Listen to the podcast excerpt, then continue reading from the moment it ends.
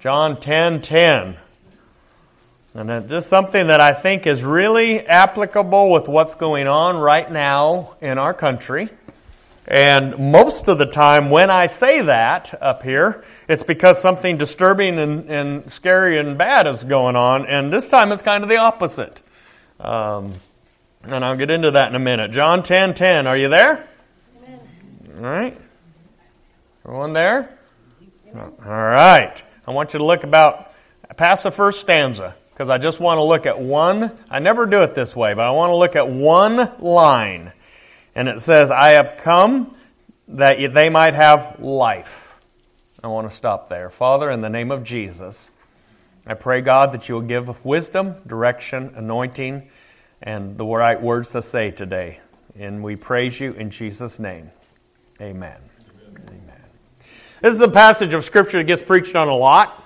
You hear it quite often, uh, especially in full gospel churches. This is a, a passage that, that is very popular.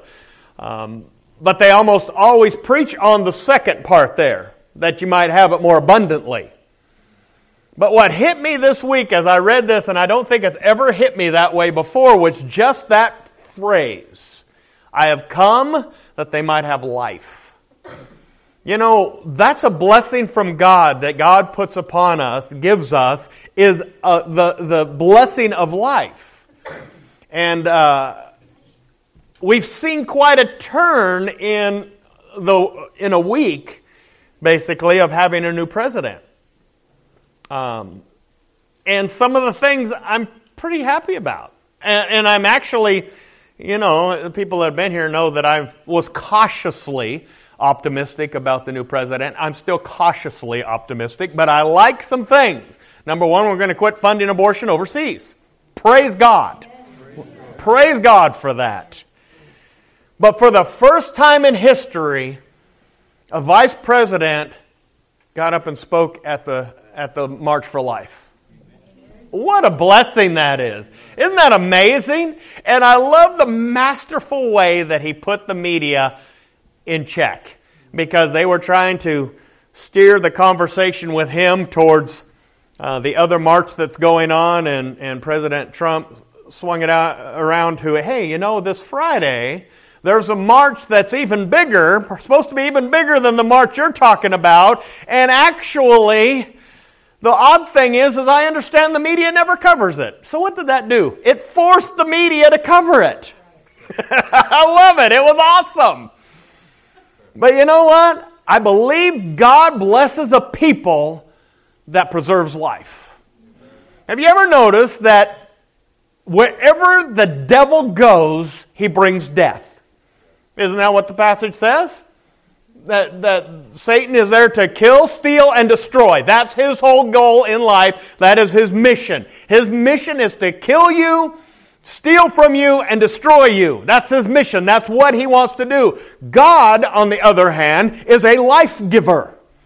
He brings life wherever he goes. And, and those who have been here, you know, you know the, the, the studies that I have done about Christianity's impact across the world, and the, the amazing impact. Because when you look at the media nowadays, or you look on social media or some of these things, they'll talk about the, the inquisitions and the crusades and all the horrors that have been brought about by Christianity. And frankly, it's just not true.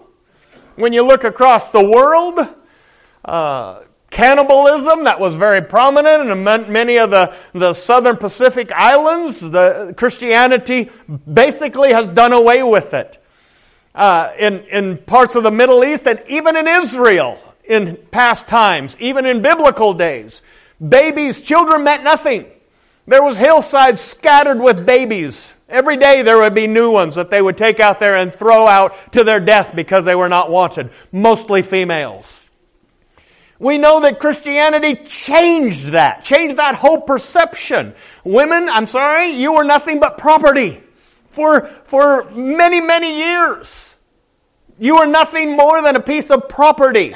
But Christianity gave you value and made a woman to be valuable and something more than just a piece of property. That's what God does. He brings about life wherever He goes. Lack of Jesus brings about death. You take these people who want to kill indiscriminately, it is because they have a void in their life and they don't know who Jesus Christ is. And we have today Planned Parenthood that brags uh, about their, their task, their mission, their goal. Much of it is abortion. They're founded by Margaret Sanger, who was a very outspoken feminist, uh, proponent of abortion, a racist, and they still today gladly, proudly proclaim that she is their founder. She's the one that started. Here's some things she said. Margaret Sanger said, "We should apply a stern and rigid policy of sterilization and segregation to that grade of the population whose progeny is tainted, those whose inheritance is such that objectionable traits may be transmitted to offspring." So if you were not good enough, according to her, you should be sterilized. You should be killed, taken away, destroyed. In her writing A Plan for Peace from Birth Control Review in nineteen thirty-two, Article one, she said, "The purpose of the American Baby Code shall be to provide for a better distribution of babies and to protect society against their pro- propagation and increase of the unfit." Article four said, "No woman shall have the legal right to bear a child." What? "No woman shall have the legal right to bear a child, and no man shall have the right to become a father without a permit." This is what she wanted for America. The founder of Planned Parenthood. Article six says, "No permit for parenthood shall be valid for more than one birth." That's the view that she had about children, about babies. This is where her thinking was. Woman, Morality, and Birth Control that she wrote in nineteen twenty-two says we should hire three or four colored ministers, preferably with social service backgrounds and with engaging personalities. The most successful educational approach to the Negro is through a religious appeal. We don't want the word to get out that we want to exterminate the Negro population. And the minister is the man who can straighten out that idea if it ever occurs to any of their more rebellious members. This woman started that organization, and they laud her as the leader today, as their as, as the one that uh, that they their founder. This is what not knowing God does. This is what not having a relationship with Jesus Christ does. She said of black people that they are human weeds, reckless breeders spawning human beings who should never have been born. Of mankind as a whole, she said, "But for my view, I believe that there should be no more babies." Now, I'm just guessing, but I'm thinking that she might have been an angry person. I don't know. Something would seem to indicate that to me. Psalm one thirty-nine, thirteen says, "For thou hast possessed my reins, thou hast covered me in my mother's womb. I will praise thee, for I am fearfully and wonderfully made. Marvelous are thy, are thy works, and that my soul knoweth right well. My substance was not hid from thee. When I was made in secret and curiously wrought in the lower parts of the earth, thine eyes did see my substance. Yet being unperfect, and in thy book all my members were written, which in continuance were fashioned, when as yet there were none of them." Do you know that God knew you before the foundation of the world? He knew your name. He knew how many hairs you would have on your head. And with some of you, that's a lot harder than it is for others. But, but God knew every hair on your head. He knew everything you would ever do. He knew every every action you would ever take, every thought you would ever think. And you know what? Despite all those things you were going to do and think, He loved you. He loved you enough to plan a way of salvation through the blood of Jesus Christ, His Son. This is what it says in the Amplified. I like the way it words it. "For you formed my innermost parts. You knit me together in my mother's womb." He knitted you. He created you. "I will give thanks and praise to you, for I am fearfully and wonderfully made.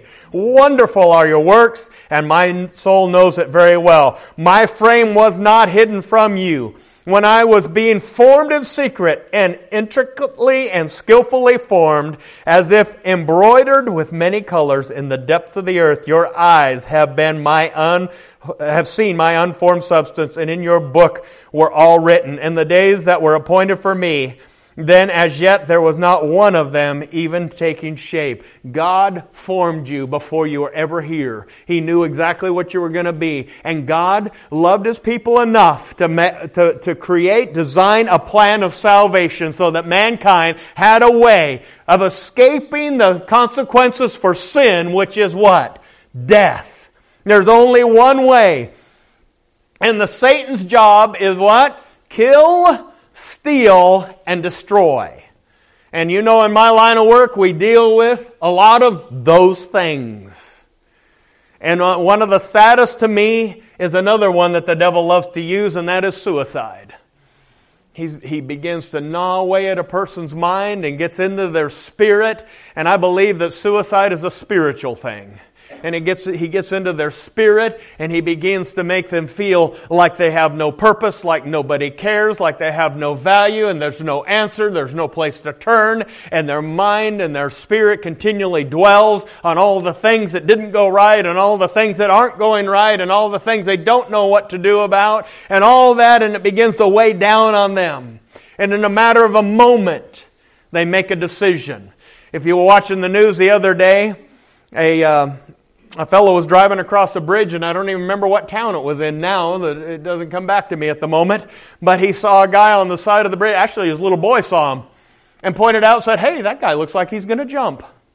And the guy stopped his vehicle in the middle of traffic, put on his emergency flashers, and went over there to the edge of the bridge and started to talk to this man, a veteran who was broke and had no, no no idea what to do. He was financially destroyed. He had no place to go, and his life was in shambles. And this man stopped in the middle of traffic, turned on his emergency flashers, and talked the man off the side of the bridge.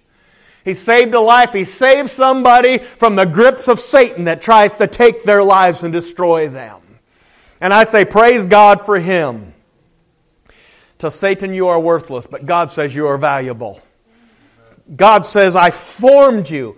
While Satan is whispering in your ear and say you're worthless and, and nobody cares and there's nothing, you can't do anything and you'll never be anything, God says, forget him. I formed you in your mother's womb. I formed you. I designed you. And the argument goes, conservatives are trying to legislate in my bedroom. That's the stupidest argument I ever heard. I don't know, they're all pretty stupid. A woman has a right over her own body. I love this little meme they do on, on Facebook that shows the the cutout of a woman's body and then a baby. Have you seen that? And they have an arrow that says woman's body, baby's body. They're two separate bodies. The, the effect of abortion is not about a woman's body. It is about the body of a human being that is inside of her that she is carrying. And then somebody said in a comment yesterday that I read, it says, well, what would we do with all those unwanted babies?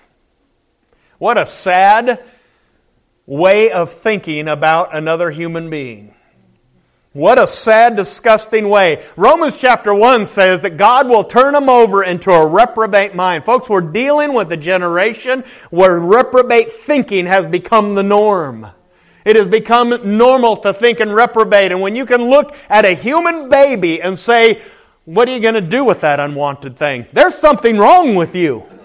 There's something seriously wrong with a person that can say such a thing. And then they say a woman's right to abort. I'm going to try to wrap this up. I told you I was going to be short because we got this all exciting meeting that you're looking to. Looking to. Did you notice that God's Word says that He formed you, He designed you, He created you? Life is something that God gives. God gave you the right to live. And I don't care what any court says, the Constitution of the United States of America protects babies. It's called the fourteenth Amendment. Here, here's what happened. You know the story of slavery, the horrors that were involved in slavery.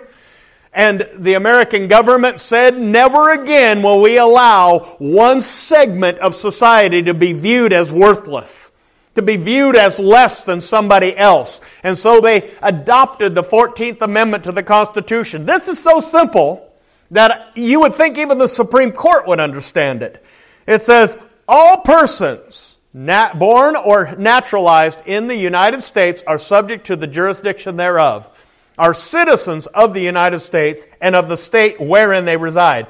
No state shall make or enforce any law which shall abridge the privileges or immunities of citizens of the United States, nor shall any state deprive any person of life or property or liberty without due process of law. That was so straightforward, you would think that even the Supreme Court would get it. Nor shall any state deprive any person of life, liberty, or property without due process of law, nor deny to any person within his jurisdiction the equal protection of the laws. Folks, babies unborn are protected by the Constitution of the United States. It does not matter what judge, what court makes a ruling to the contrary, the Constitution stands above those rulings. We know that the Declaration of Independence says we hold these truths to be self-evident, that all men were created equal. That they were endowed by who? By their Creator with certain unalienable rights. That among these are life, liberty, and the pursuit of happiness. By the Bill of Rights of the United States of America, unborn babies are protected. The Hippocratic Oath. The original version says, I will neither give a deadly drug to anybody who worked for it or who asked for it, nor will I make a suggestion to this effect. Similarly, I will not give to a woman an abortive remedy. In purity and holiness, I will guard my life and my art.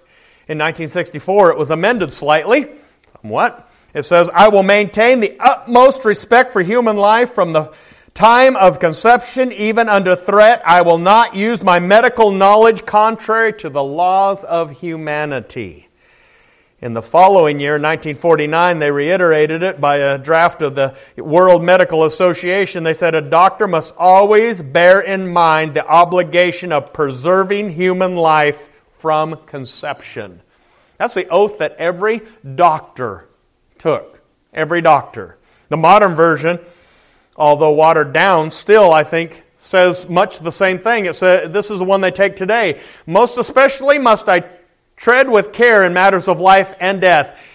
If it is given to me to save a life, all thanks. But it may also be within my power to take a life. This awesome responsibility must be faced with great humbleness and awareness of my own frailty. Above all, I must not play God. I'm sorry, but somebody killing a human being within the womb of a woman is playing God. That is what that person is doing. And we have them marching on different cities in the United States right now. And this didn't mean, I didn't even intend this to be a political message. Honestly, I'm not. But this is what's happening around us right now. So I think it's good to touch on it. Right now they're talking about all this stuff. They're marching for a right to abort. And it's a women's march. Do you realize that fifty percent of those twenty, those fifty million babies that we killed were female?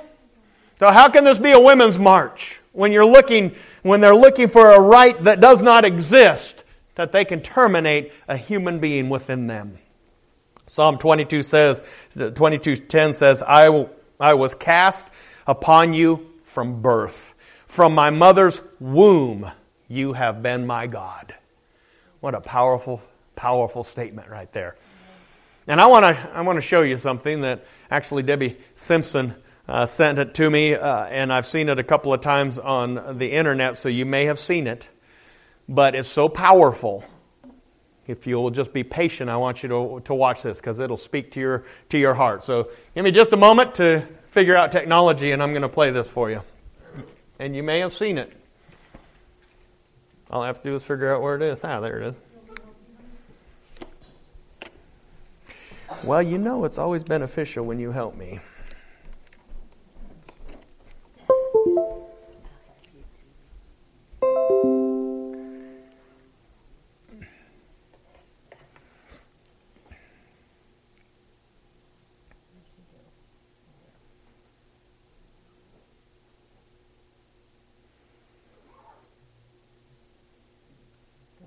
Mm-hmm.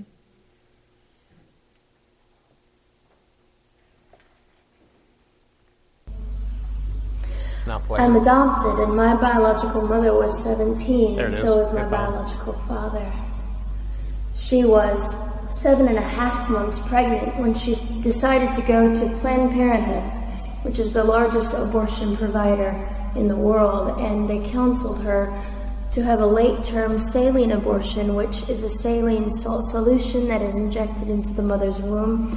The baby gulps that solution, it burns the baby inside and out, and then she is to deliver a dead baby within twenty-four hours. And to everyone's great shock and surprise, uh, I didn't arrive dead but alive on April the sixth, nineteen seventy-seven, in a Los Angeles County abortion clinic. What's fantastic about this, about the perfect timing of my arrival, is that the abortionist was not on duty yet. So he wasn't even given the opportunity to continue on with his plan for my life, which was death. And I know that I am in a government building, and a beautiful one it is, and I love your country as well as my own. But I know in the age that we live in, it is not at all politically correct to say the name of Jesus Christ in places like this, to, to bring him into these sorts of meetings, because his name can make people so terribly uncomfortable. But I didn't survive so I could make everyone comfortable. I survived so I could stir things up a bit. And I have a great time doing it.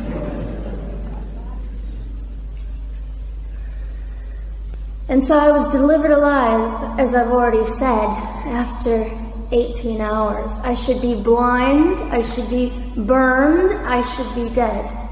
And yet I'm not. You know what is fantastic vindication is the fact that the abortionist had to sign my birth certificate. So I know who he is. And it also says, for any skeptic listening, on my medical records, born during saline abortion. Ha! They didn't win. I've done some research on the man that performed the abortion on me. And his clinics are the largest chain of clinics in the United States of America, and they gross seventy million dollars a year. I read him say, I read a quote from him at some point uh, several years ago, and he said, "I have aborted over a million babies, and I consider it my passion." I tell you these things because, listen, ladies and gentlemen, we are in, inter- in an interesting battle. Whether we realize it or not, in this world, it is a battle between life and death. What side are you on?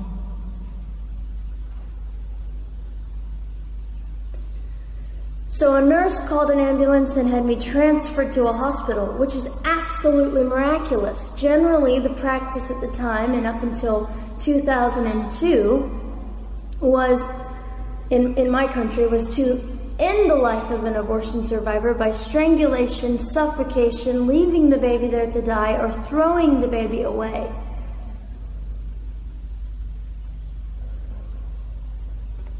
But in on August the fifth, two thousand two, my extraordinary President Bush signed into law the Born Alive Infants Protection Act to prevent that from occurring anymore. You see, we're playing for for keeps. We're playing for, I mean, I'm hoping to be hated by the time that I die so that I can feel God about me and understand what it was to be hated. I mean, he was hated. Christ was hated.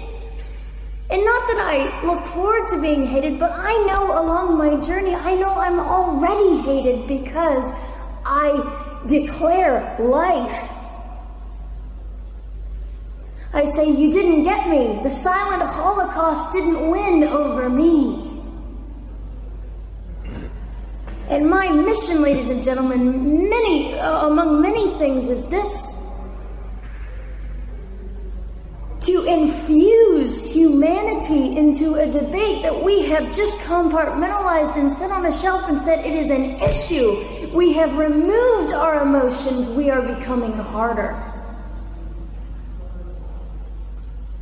Do you really want that? How much are you willing to take, and how much are you willing to risk to, to speak the truth in love and graciousness and stand up and at least be willing to be hated? Or at the end of the day, is it all about you or me? And so, after that, I was placed in an emergency foster care home, where they decided they didn't like me very well, and as I'm fond of saying, I don't know how you could not adore me right from the start. What is wrong with these people? But they didn't. You see, I've been hated since conception by so many, and loved by so many more, but most especially by God. I'm his girl. You don't mess with God's girl. I got a sign on my forehead that says, you better be nice to me because my Father runs the world. So after I was placed in the mean home, I was taken out of the mean home and placed into another home, a beautiful home, Penny's home. And she she said by this time I was seventeen months old, thirty-two pounds of dead weight, and diagnosed with what I consider to be the gift of cerebral palsy, which was caused directly by the lack of oxygen to my brain while I was trying to survive. Now I am just compelled to say this. If abortion is merely about women's rights, ladies and gentlemen, then what were mine? There was not a radical feminist standing up and yelling about how my rights were being violated that day. In fact, my life was being snuffed out in the name of women's rights. And ladies and gentlemen, I would not have cerebral palsy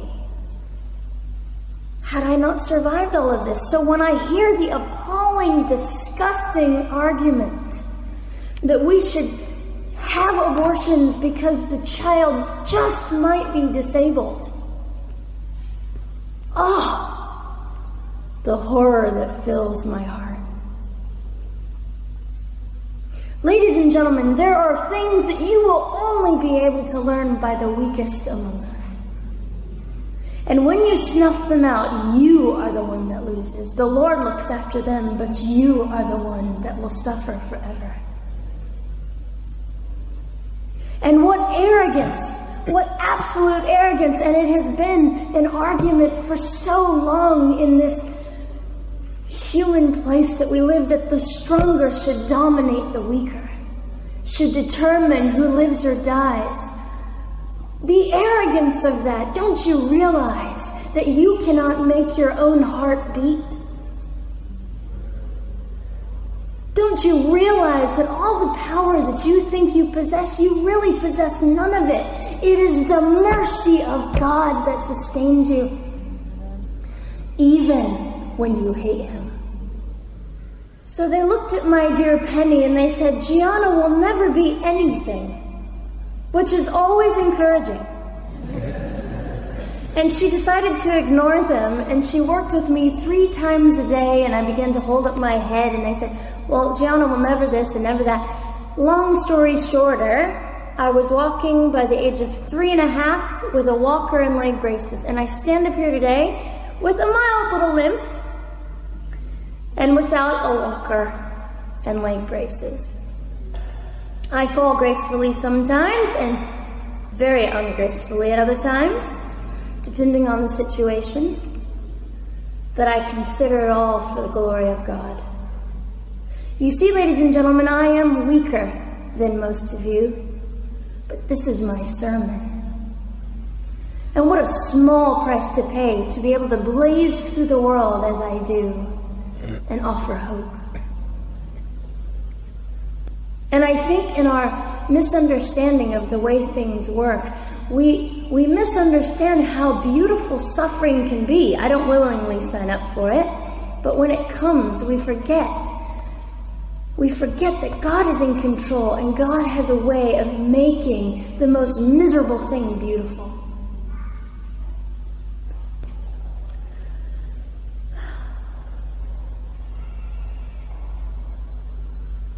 I have met my biological mother. I have forgiven my biological mother. I am a Christian. She's a very broken woman. She came to an event I was having two years ago, showed up unannounced, and said, "Hello, I'm your mother." And it was a very difficult day. And yet, while I was, while I was enduring all of this, you'll probably think I'm silly, but I was sitting there and I was thinking, I don't belong to you. I belong to Christ. I'm his girl, and I'm a princess. So no matter what you say, in all your anger and brokenness and rage, it's not mine to keep. It's not mine to carry, and I won't. I was saying all this inside. So, ladies and gentlemen, you have an opportunity. But for just a brief moment, I would like to speak directly to the men in this room and do something that is never done. Men, you are made for greatness. You are made to stand up and be men. You are made to defend women and children. Not stand by and turn your head when you know murder is occurring and do nothing about it. You are not made to use women and leave us alone. You are made to be kind and great and gracious and strong and stand for something. Because men, listen to me. I am too tired to do your job. Women, you are not made for abuse. You are not made to sit and and not know your worth and your value. You are made to be fought for forever. So now is your moment. What sort of people are you going to be? I trust incredible. I trust, men, you will you will rise to the occasion. To the politicians listening, particularly to the men, I would say this: you are made for greatness, set your politics aside. You are made to defend what is right and good. This fiery young girl will stand here and say, now's your moment. What sort of man do you want to be? A man obsessed with your own glory, or a man obsessed with the glory of God?